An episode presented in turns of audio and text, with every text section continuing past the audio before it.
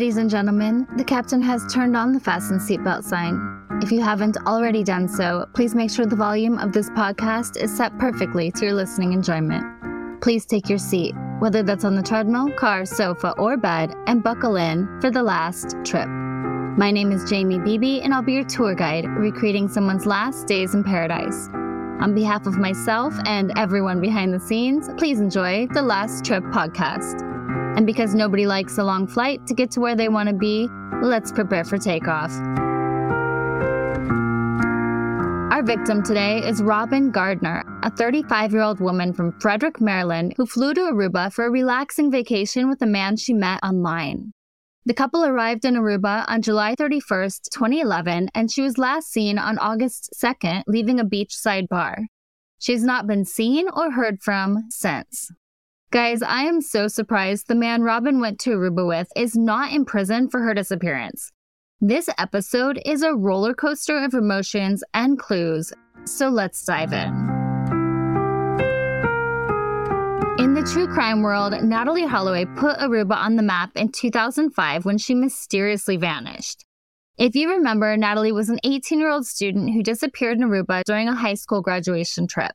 She was last seen leaving a nightclub with Joran van der but they didn't have enough evidence to convict him of her murder until he finally confessed this year. Beyond those headlines, Aruba is an awesome vacation spot. I stopped there a few years back while I was on a cruise and spent the day riding a scooter around the island. It's totally my kind of place laid back, sunny, and the water is warm. Aruba is a Caribbean island that's part of the Netherlands, although it has its own government and constitution. The earliest known people on Aruba arrived around 1000 AD, and they were mostly fishermen and farmers. In 1499, Spanish explorer Alonso de Ojeda landed on Aruba, but he didn't see Aruba as a place with a lot of resources because of the climate, so the Spanish didn't stay or establish a settlement there. In the 1600s, the Dutch claimed Aruba and a few other islands in the area. They established plantations and focused on aloe cultivation and raising livestock. In the 1800s, Aruba experienced a gold rush, but it died out in the early 1900s when oil was discovered nearby in Venezuela. They put an oil refinery on Aruba, and that took over the economy for a few decades. During World War II, Allies stationed troops on the island to protect the oil refinery from the Germans. But since then, they faced a lot of financial challenges, and most oil operations are no longer functioning in Aruba. In 1990, tourism took over Aruba's economy. There are approximately 2 million tourists going to Aruba each year, and 80% of those people are coming from the United States. Aruba has some of the most beautiful beaches in the world, and the weather just couldn't be better. It's pretty much 80 to 90 degrees year round, and you know, that's my sweet spot. It's a really popular cruise ship port, so a lot of people stop off for a day to enjoy the island and spend their money. The beaches in Aruba have soft, pristine white sand and clear turquoise water. When you picture yourself laying on the beach enjoying the good life, you're probably picturing Aruba. The best beaches on the island are Eagle Beach and Palm Beach. These are also the most crowded and the most expensive areas of Aruba. If you go to Eagle Beach, you have to visit the famous Fofoti tree. There are Fofoti trees throughout the island, but this one has a particularly twisted trunk and points southeast because of the constant trade winds. This specific tree has been in a bunch of magazines, and you can see photos of it all over social media. When I was there, I visited Baby Beach, which is actually the same beach our victim was last seen at. Baby Beach is popular for families because the water is warm, shallow, and generally between knee and waist deep because of a man made breakwater. You can lay on the beach all day, drinking fruity drinks, enjoying the sun. And there's also snorkeling, scuba diving, windsurfing, and sailing. Or there's lots of hiking trails and horseback riding. Because I like to see strange and unusual places when I travel, located down a dirt road past Baby Beach is Pet Cemetery Beach. The pet cemetery originated about 100 years ago when employees of the Lago oil refinery who lived in the area buried their deceased pets at this remote beach. The ritual continued throughout the years, and today it's adorned with colorful tributes to pets that have crossed the Rainbow Bridge. If you're like me and want to skip the bars and the crowds, you should visit the Arikok National Park to explore caves, trails, and tons of cool rock and limestone formations that form natural bridges and cliffs. The most popular attraction in the park is a natural pool known as Conchi. It's a secluded swimming spot formed by volcanic rock located on the northeastern coast, and you can only get there using off road vehicles or horses. But don't worry, there are a lot of tours that will take you there. Also in the park is Fontein Cave, which is a huge limestone cave with ancient Indian petroglyphs. In North Aruba, they have endless massive sand dunes just past the beaches.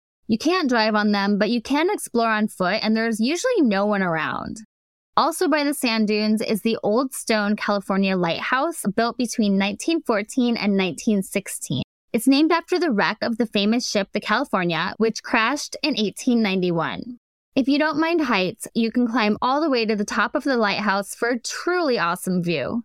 If you're into obscure things, there is a donkey sanctuary on the island. There's no admission fee, although donations do help take care of the donkeys. The donkeys were brought over around the 17th century by the Spanish, but they eventually became less useful and were released or escaped into the wild. Now there are wild donkeys in Arikok National Park, at the Donkey Sanctuary, and in the less developed areas around the island, too. You'll never go wrong finding a herd of wild donkeys on a tropical island, especially if you can get them into a cute photo shoot. Aruba also has plenty of modern resorts, hotels, facilities, shopping, and entertainment options if that's your thing. They even have all the expensive stores like Prada, Gucci, Dolce Gabbana, David Yurman, and Cartier. Even though there have been several high profile disappearances and murders out of Aruba through the years, it actually ranks as one of the safest islands in the Caribbean. I loved being in Aruba, and while I was there, I felt totally safe exploring the island. I highly recommend going if you get the chance. Robyn Gardner was a gorgeous blonde 35 year old woman who was living in Maryland before she flew to Aruba for a five day vacation. She loved to travel, loved her two cats, Kobe and Toonsy, and enjoyed reality shows like The Real Housewives of New York. Robyn was a girly girl, the type of person who always looked good, had her hair and makeup done, liked nice things, and wanted to be treated like a lady. Robyn married Kenneth Gardner in 1998. They separated in 2007 and divorced in 2009. As part of their separation settlement, Kenneth was ordered to pay Robyn $2,000 a month for 36 months, as well as two lump sum payments of $15,000 in October 2009 and 2010. Before Robyn disappeared, Kenneth petitioned to modify the payments, and because Robyn opposed the modification, they were heard by a mediator and a settlement conference was scheduled for October 7, 2011. Prior to her divorce, Robyn lived in the suburbs of Washington, D.C. On the outside, the couple seemed to be doing well. She had an expensive house and drove a Mercedes. But things took a turn for the worse before the divorce because their home had two mortgages and Kenneth lost his construction job. Right after the divorce in 2009, Robyn started dating Richard Forrester, and they were together for two and a half years before she went to Aruba. They met on Match.com, and it was an instant attraction. He said she was outgoing, friendly, and the type of person who got along with everybody. She was into health and fitness, loved to play tennis, run, and stayed active. Richard said they enjoyed their time together and could watch TV, go to dinners and parties in Washington, D.C., or go to art museums as long as they were together. In an interview after her disappearance, Richard told Radar Online that they talked about marriage and a future together. He said, I'm in love with her more than anything in the world. I loved any contact with her. She could send me a text in the middle of the day and make me smile. Robyn had recently been laid off from her job as a patient coordinator at a dental office, and although she had her own place, was staying with Richard at least six nights a week and even kept her cats there. He said they were looking for a new place to build their lives together.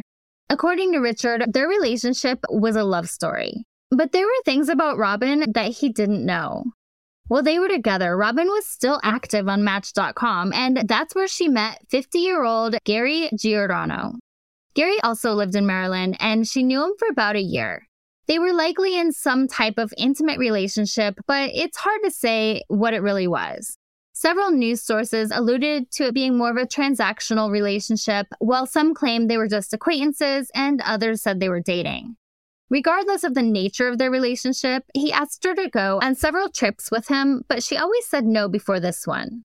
Her friends didn't like Gary, and although her roommate, Christina Jones, never met him, she told CBS News that she saw text messages Gary sent to Robyn when she previously turned down a cruise with him because she went to New York with Richard instead. Christina said Gary flipped out when he found out she was with her boyfriend instead of going with him.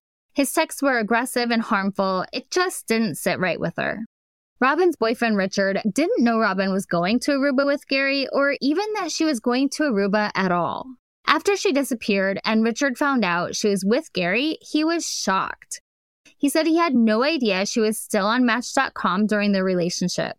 He also said he didn't know if the trip was romantic, but he prayed they were just friends. He was upset, but said the circumstances of the trip are not important to me. All I want is for her to come home safely. That's for her and I to discuss when she comes back. Hey guys, I hope you're all enjoying the Last Trip podcast. I'm excited to tell you about my bikini company, The Boyfriend Bikini. Now, I love traveling, especially to warm tropical beaches, and I found myself always searching for the perfect travel bikini. Something sexy, great for any occasion, and easy to stuff in my bag when I'm on the go. So I took all the best bikini ideas, worked with a fashion designer in Paris and a manufacturer in Bali to create my new swimwear company, The Boyfriend Bikini.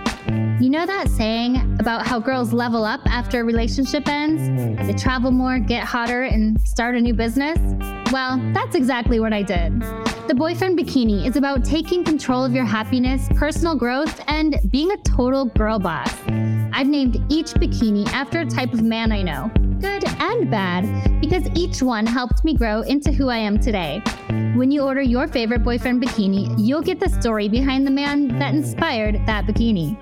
And because you listened to the last trip, I'm giving you 10% off your order by using code TRAVEL. Also, a portion of all sales will go to the National Coalition Against Domestic Violence. Just go to theboyfriendbikini.com and use code TRAVEL to get 10% off your order. That's theboyfriendbikini.com, code TRAVEL to get 10% off your order. Happy traveling! Let's jump into the timeline of this case because there's a lot of information to unfold. On July 31st, Robyn told Richard she was going to Florida to see her parents. And at some point before she left Maryland, the couple had an argument. Robyn went to Florida, but not for long because she actually had other plans. She left Florida and went with Gary Giordano to Aruba. We will never know why she finally said yes to a trip with this guy. It could be she had feelings for him, just wanted a free vacation, she was mad at her boyfriend, or for some other reason. Robyn's friend Christina said she went on the trip because she trusted him and to clear her head after losing her job. Whatever the reason, she made a choice that would completely change her life. Robyn and Gary flew from Florida to Aruba on the 31st of July and checked into the Marriott Hotel. She planned to stay on the island for five days. Other guests at the hotel saw them several times, and when questioned later, most people said they didn't look like they were particularly enjoying each other's company, but no major red flags. The couple partied a lot while they were on the island the first couple days, drinking and going out. They went to the beach, different bars and restaurants, and hit up a casino. Two days after arriving on August 2nd, Gary and Robyn woke up and had vodka orange juice for breakfast, then went to Baby Beach for lunch. We have video surveillance and a detailed timeline of their every move at the restaurant. Robyn was wearing a fitted, full length, multicolored striped dress, wedge high heeled sandals, carrying a large purse, and a blue cup when she arrived at the restaurant. To note for later, she was definitely not wearing a bathing suit under her dress. Her blonde hair was perfectly done, slightly curled, and hanging below her shoulders. She had extensions in and was wearing a full face of makeup. And ladies, you know what I mean eyeliner, mascara, lip gloss, the whole thing. And these details about how she looked are going to come into play soon. Gary was wearing a black shirt, khaki shorts, socks, and tennis shoes. Around 3 p.m., Robyn sent Richard a Facebook message that said, I love you. I care about you. We'll talk and sort things out when I get back. At 3:07 p.m., Robyn and Gary arrived for lunch at the Rum Reef Bar and Grill. Gary was walking a few steps ahead of Robyn, but things seemed normal. They were seated at the restaurant, and Robyn immediately got up and walked to the bathroom. She was in there for two minutes. Now, I wonder if this is actually when she sent the Facebook message to her boyfriend, Richard. She went back to the table. The couple ordered food. Robyn had a salad, but didn't eat much of it, and neither of them ordered drinks. The waitress later described Robyn as being woozy, and other people in the restaurant thought she was intoxicated. At 3:57 p.m., Gary walked out of the restaurant and back to the rental car with their blue cups and refilled their drinks with the vodka orange juice he said he had stashed in the car. This I really don't understand. First of all, the alcohol would be warm sitting in the car, and warm vodka orange juice is gross. Second, why wouldn't he just buy drinks at the bar? Drinks are not expensive in Aruba.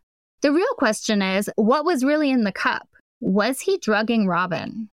Three minutes later, Gary walked back into the restaurant with full cups. At 4:07 p.m., Robyn went back to the bathroom again, and witnesses said she appeared groggy. At 4:13, the couple left the restaurant. Gary was several steps ahead of her with the blue cup still in his hands. Before they walked off camera, he stopped and waited for her to catch up. I have to jump in here and say that in every video, he was walking a few feet ahead of her. Real men never walk in front of you unless it's to open the door for you. If you're dating a man who always walks in front of you, leaves you straggling behind trying to keep up, then just know that this guy will always leave you behind. He will never consider you his equal, he will never put you first, and he will not take your opinions and feelings into consideration because he puts himself ahead of you. He's a narcissist. After they left the restaurant, they went into the dive shop next door but didn't rent any gear.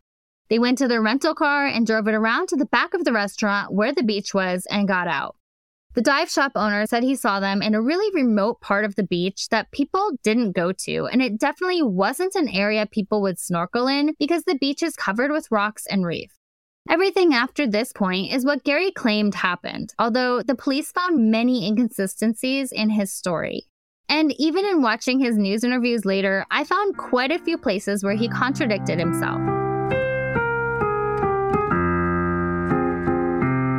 Gary claimed Robyn cut her foot on a rock, and there was blood found on a rock at the beach. But tests on the blood were later inconclusive. He said he asked her if she wanted to go in the water, and without answering him, she got in the water and started swimming out.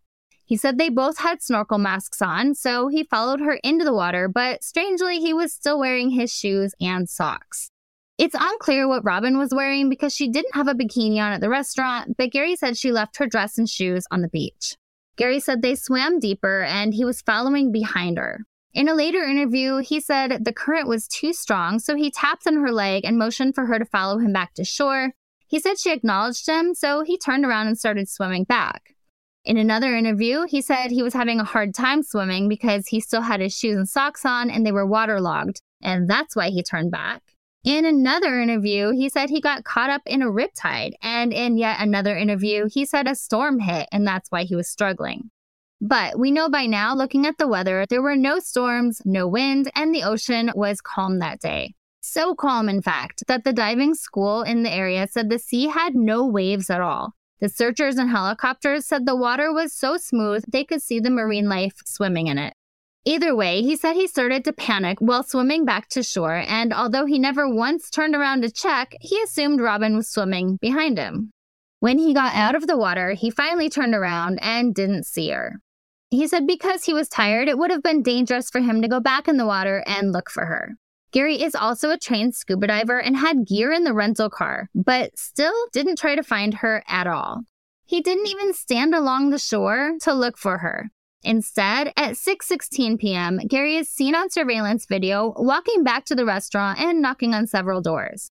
Gary said he ran the 200 yards to the restaurant, but the video shows no urgency at all. He's not in any type of rush, not running or jogging, just casually walking up to the restaurant. He's wearing tennis shoes, shorts, and no shirt. His hair doesn't look wet on camera, and neither do his clothes. Also, Gary wore a toupee, and his hair looked exactly the same as when he left the restaurant.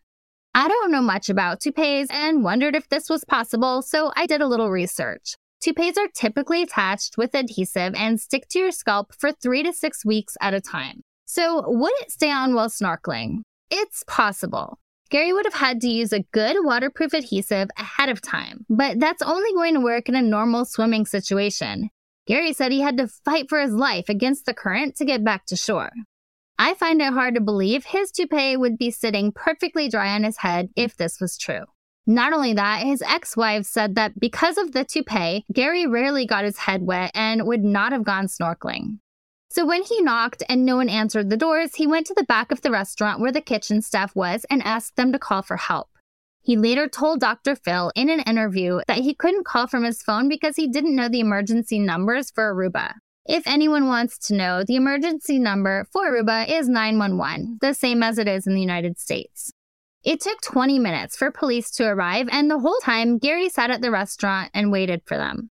He did not go back to the beach and search for Robyn like most people would. When police finally arrived, they said he was sweating profusely and there was a scratch on his neck.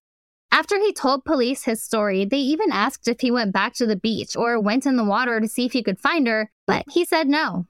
Unlike Gary, police moved fast. More than 60 officials and FBI agents, Aruba cops, and volunteers searched the area along the coastline. The Coast Guard and police continued searching for her, but when it got dark out, Gary went back to his hotel. Authorities didn't find Robyn. They never found anything. No trace of Robyn has ever been found. The next day, Gary went to the consulate and then called Robyn's mother to tell her what happened. Also that day, Gary called the American Express travel insurance. Apparently, he took out an insurance policy on Robyn when he bought their flights to Aruba, a $1.5 million policy that he was the sole beneficiary of. So he called the day after she disappeared and tried to collect the money. This guy is such a piece of work. When asked about the insurance policy in later news interviews and on the Dr. Phil show, his story was inconsistent and didn't make a lot of sense. One story he told said he got the travel insurance on her because she had just lost her job and didn't have health insurance, so he got it to help her in case something happened. In another story, he said he got himself the insurance because he has kids, and since he got both tickets, her insurance was automatically added on. But if this was true, he wouldn't have been the beneficiary because it goes to next of kin, unless otherwise specified. No matter what story he tried to spin about the insurance, none of it adds up. He said the reason he called the insurance company to collect the day after Robyn went missing was because his lawyer told him if he didn't, then he'd have to pay for any search efforts for her. And also because he wanted to use the money to help pay for her mom's flight to Aruba. He said he read the Holland Handbook for Travelers, and it said the number one thing someone should do when their travel partner goes missing is to call the authorities and then call the insurance company. I looked it up, and essentially that's true. It says if the missing person has travel insurance, contact the insurer's emergency support center. They can tell you whether any of the costs of the search can be claimed. But Gary didn't just call once to ask about whether her search would be covered. He called four times to try to collect the money. The agent Gary spoke to said he sounded excited to get the money, like he had won the lottery. The company said the policy was not legally enforceable because Gary and Robyn were not married, related, or even business partners and didn't own property together. So, Gary sued the insurance company when he was released from the Aruban prison. American Express spokeswoman Gail Wasserman said that when taking out such a policy, you have to have an economic interest in the person for it to hold up. So he lost the lawsuit and was never paid. When Robyn's mom landed in Aruba and met with Gary, she immediately thought he was acting suspicious and was lying about Robyn's disappearance. Her little brother Andrew Coulson told the media he wasn't sorrowful, mournful, or anything that would indicate he felt bad Robyn had vanished under his watch. Two days after Robyn went missing, Gary took his rental car to get thoroughly cleaned and then returned it to Star Rental at the airport and tried to board his flight home. I don't know a single person that gets their rental car cleaned while on vacation, especially in a place like Aruba. The Aruban authorities knew it would be harder to arrest him if he was no longer in the country, so they went to the airport and detained him for further questioning right before he got on the plane.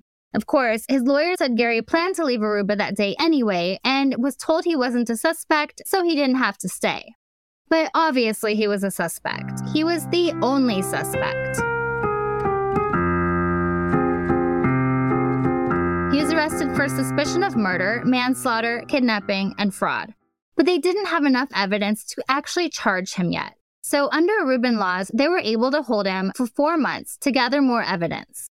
During that time, he was interrogated a number of times and spun a variety of stories. When asked about his relationship with Robyn, Gary said they knew each other for two years and he knew her very well. He said they were a couple and they were intimate, but that she dated other people. He also said she was an escort, but he wasn't paying her to be on that trip. When Gary was asked about what they did that day, he told the authorities Robyn took sleeping pills earlier in the day and then had two glasses of vodka at the Marriott before they went to lunch.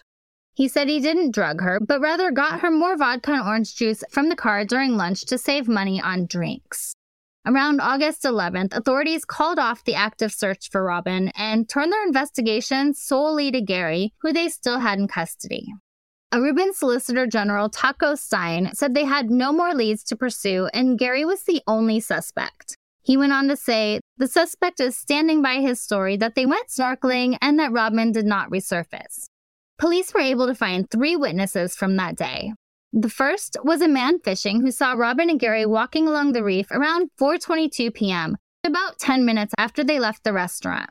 Instead of getting in the water, he saw them drive off in the rental car and didn't see them return. Police later confirmed the rental car was parked in the back lot two separate times in that 2-hour time period. But they couldn't see on surveillance video whether Robyn was in the car the second time because of the dark tinted windows. A second witness said Gary reeked of alcohol, and while talking to him, his wife mentioned something about seeing blood, and Gary immediately said, No, that's my girlfriend. I wouldn't kill her. Another witness said he thought it was strange that Gary was not searching for Robyn, that he was not panicked, and had a scratch on his throat. This witness also said he could smell alcohol on Gary. Nearly seven weeks after Robyn disappeared, authorities in Aruba recreated her last steps. Police officers actually dressed up and acted the part of Robyn and Gary from when she was last seen to when Gary showed back up at the restaurant. Gary was still in custody and they asked him to participate in the recreation, but he declined. The first thing the authorities noted was the day Robyn went missing, the weather was unusually calm. Also, Robyn was an excellent swimmer, but rarely went in the water. Both her boyfriend and her sister said she would not have gone snorkeling under any circumstance because she wouldn't want to ruin her hair or makeup. Unfortunately, they didn't find any new clues by doing the recreation. By now, the media was covering the case all over the world, and stories about Gary started coming out. Prior to this trip, several of Gary's exes had taken restraining orders out on him. The most recent allegation was by a woman who met him six months earlier she found out he had secretly filmed them having sex and posted intimate images of her on the internet. When she confronted him, he also put the images in her neighbors' mailboxes. He told her the world would be better off without her and that he could help. When she went to the police, Gary filed charges against her, claiming she sent slanderous emails and letters to him. But his application for a restraining order was denied and hers was granted. Ten years before the trip to Aruba, Gary's ex wife accused him of abusing their son, destroying a computer, and throwing telephones. She said he couldn't control his anger. When she went to the police, Gary again filed charges against his victim, this time claiming she hit him with a kitchen spoon and slapped him. A third woman said Gary stalked her, and when he bought her a ticket for a two week cruise that she refused to go on, he showed up outside her house looking through her window wearing a deer mask and illuminating his face with a cigar lighter. What the fuck? This guy is so creepy. According to ABC News, another woman came forward and said that Gary reached out to her after seeing her teenage daughter's photos online and said he was a producer and invited her daughter to a photo shoot in Aruba. He told her it's not going to be another Natalee Holloway or anything when trying to convince the mother to let her daughter attend. The mother never met Gary in person, but he told her if she went and slept with him, he'd make sure she was taken care of financially. He also said if she let her daughter sleep with him too, he'd set them up financially for life. When she told him no, he cussed her out and she reported him to the FBI.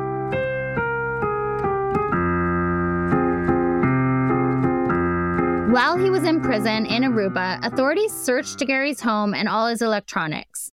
They found disturbing, explicit photos and videos of Robyn in various sexual positions. They also said that partial images of Gary appeared in several of the photos, and the images appeared to have been taken in Aruba.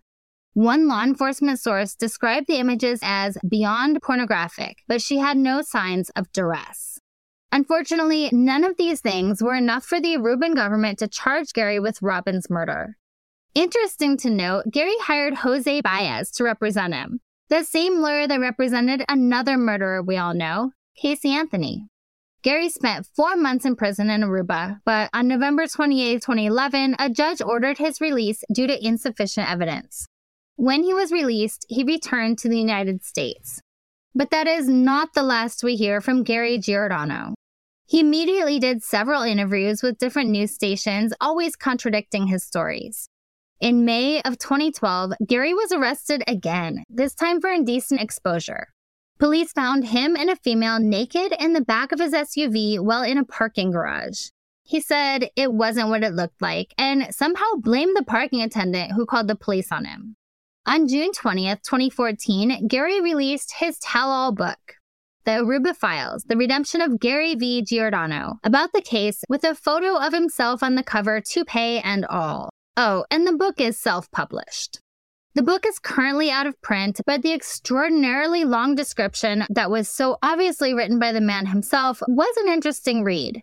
He said he found himself in a witch hunt fueled by tabloid news, outrageous headlines, fame seekers, judicial corruption, revenge, and betrayal. He said he was caged like an animal in solitary confinement, mentally and physically tortured, and repeatedly interrogated for hours, days, and months, but never gave up hope. He said the media demonized him and he detailed the torture he's experienced because of it. He went on to say that he continues to be harassed by local law enforcement trying to make a name for themselves, and he's lost millions of dollars because of this. And in the end, he dedicated the book to the memory and life of Robyn Gardner. The book is a woe is me description of a total narcissist. Still needing attention and trying to sell copies of his book, Gary went on the Dr. Phil show. If you're interested in this case, I definitely suggest watching the full episode because it is crazy. He contradicted himself and his story over and over, and even had the audacity to tell Dr. Phil that he was the real victim, not Robyn, because he had to spend four months in prison. During the show, he played a very telling video of himself and Robyn. Throughout the video, he's berating her and she's quiet and just taking it, which is standard for abuse victims. In reference to the explicit photos that were found, he said they were consenting adults and recorded sex all the time and that she knew about it. Throughout the show, he referenced his book so many times that if I did a shot every time, I would have had alcohol poisoning. Gary Giordano loves the spotlight and needs a lot of attention, so I doubt we've heard the last of him. Robyn's boyfriend, Richard, didn't want to give up on finding her. He said, She would never give up on me, so I will do the same for her. I feel mm. like I would know deep down if she was dead. That might be hope and denial, but it keeps me fighting. Her family misses her dearly and still wants answers.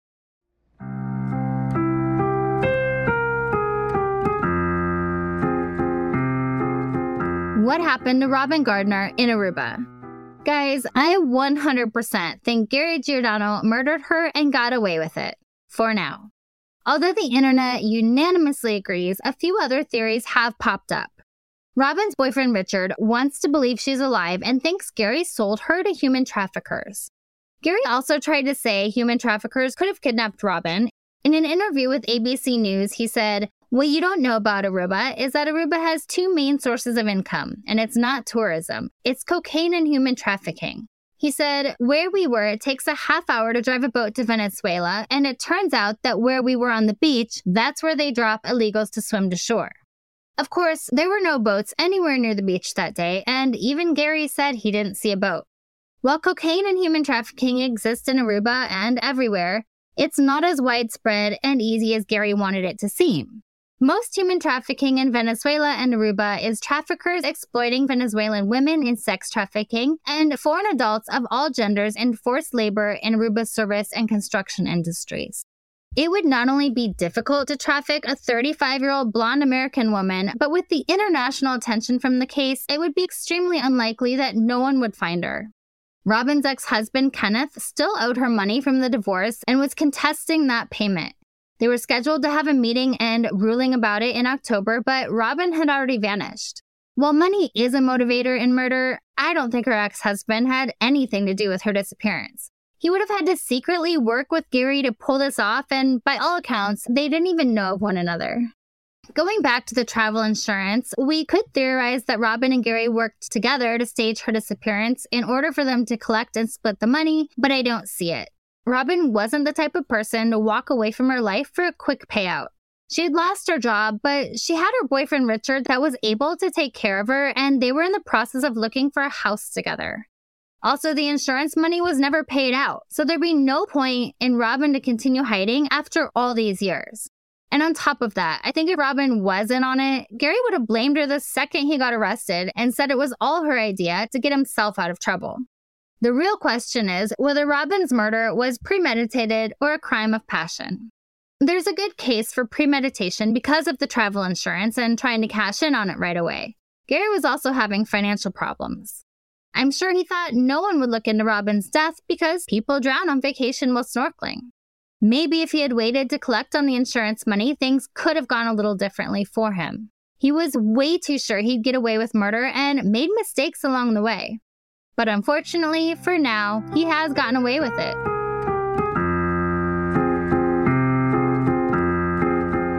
I have no doubt her murder could have been a crime of passion.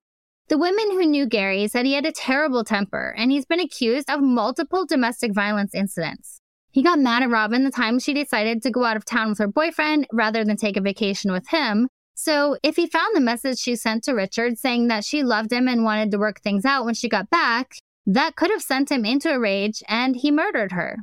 Gary has never taken a polygraph and refuses because he said he's been cleared through the legal system and a polygraph wouldn't solve anything. Of course, he wasn't actually cleared, they just couldn't find enough evidence to charge him, even though everyone thinks he did it. I know if I was innocent, I'd take the polygraph. Regardless of what led up to Robyn's disappearance, I think Gary is behind it, and I hope he's caught and prosecuted to the fullest extent of the law sooner than later.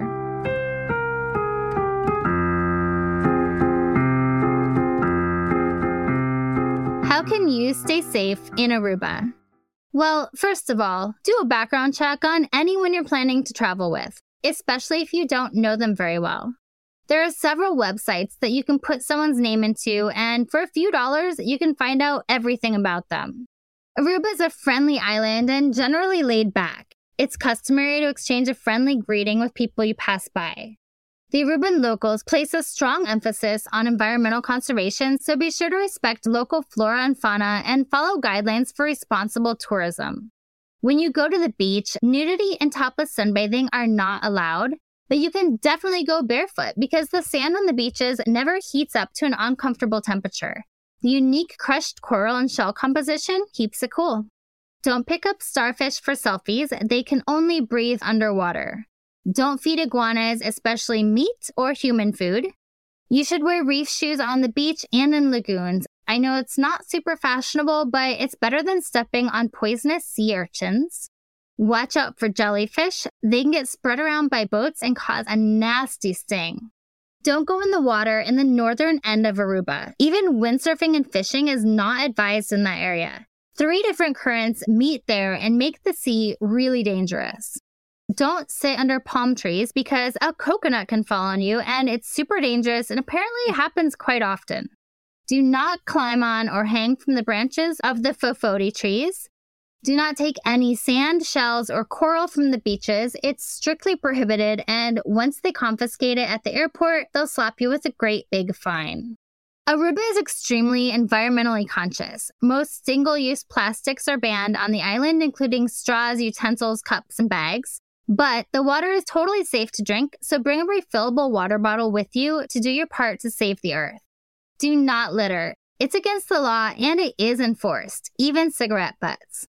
Although Aruba is really safe, petty crime follows wherever there are tourists. Unattended bags go missing, hotel rooms get broken into, and even armed robberies can occur, although it's rare. Also, never leave your bags unattended or agree to carry a package for anyone. Aruba is used as something of a drugs corridor, like a middleman between South America, Europe, and North America. You do not unknowingly want to end up as a drug mule.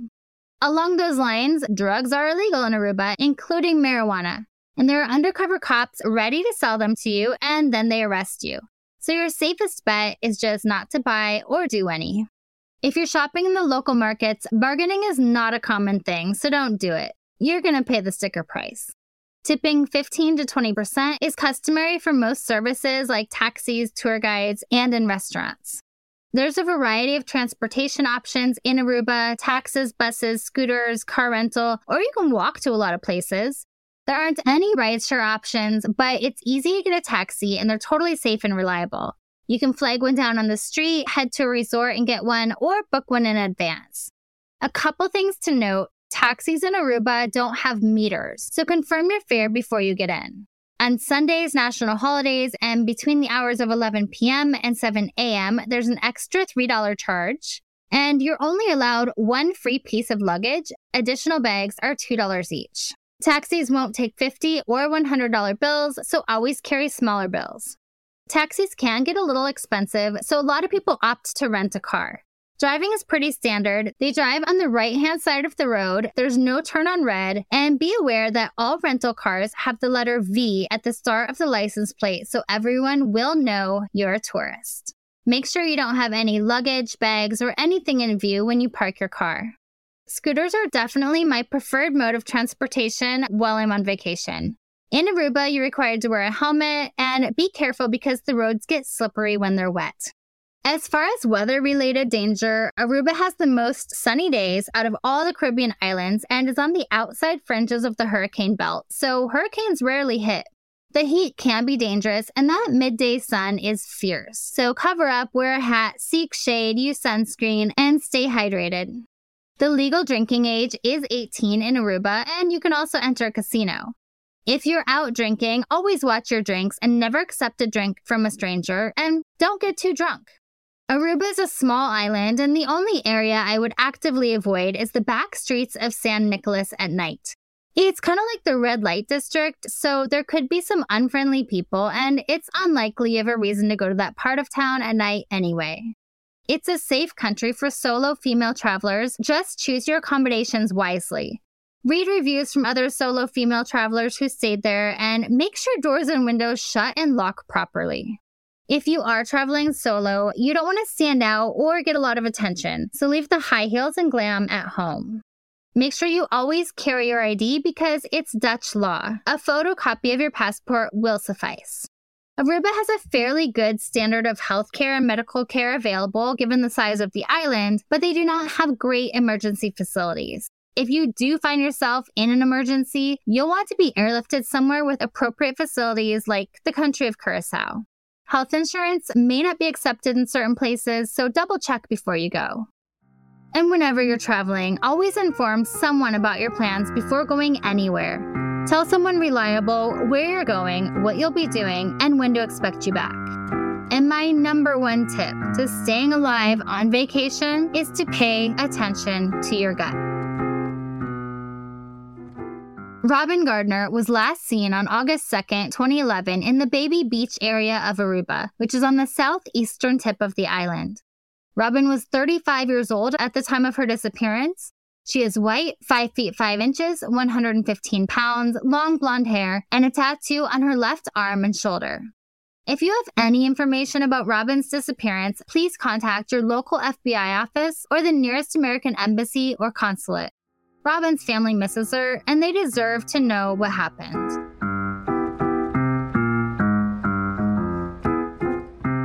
And finally, remember to leave a review and rate this podcast five stars if you like the show, or hell, even if you don't. But either way, feel free to let me know what you think. Please follow The Last Trip on Instagram at The Last Trip Crime Pod and subscribe on Patreon to support the show You'll get extra research, videos, photos, and updates, and even learn about my personal travels. That's patreon.com slash the last trip podcast. I'm Jamie Beebe, bringing you your last trip and signing off until the next one. Thanks for listening.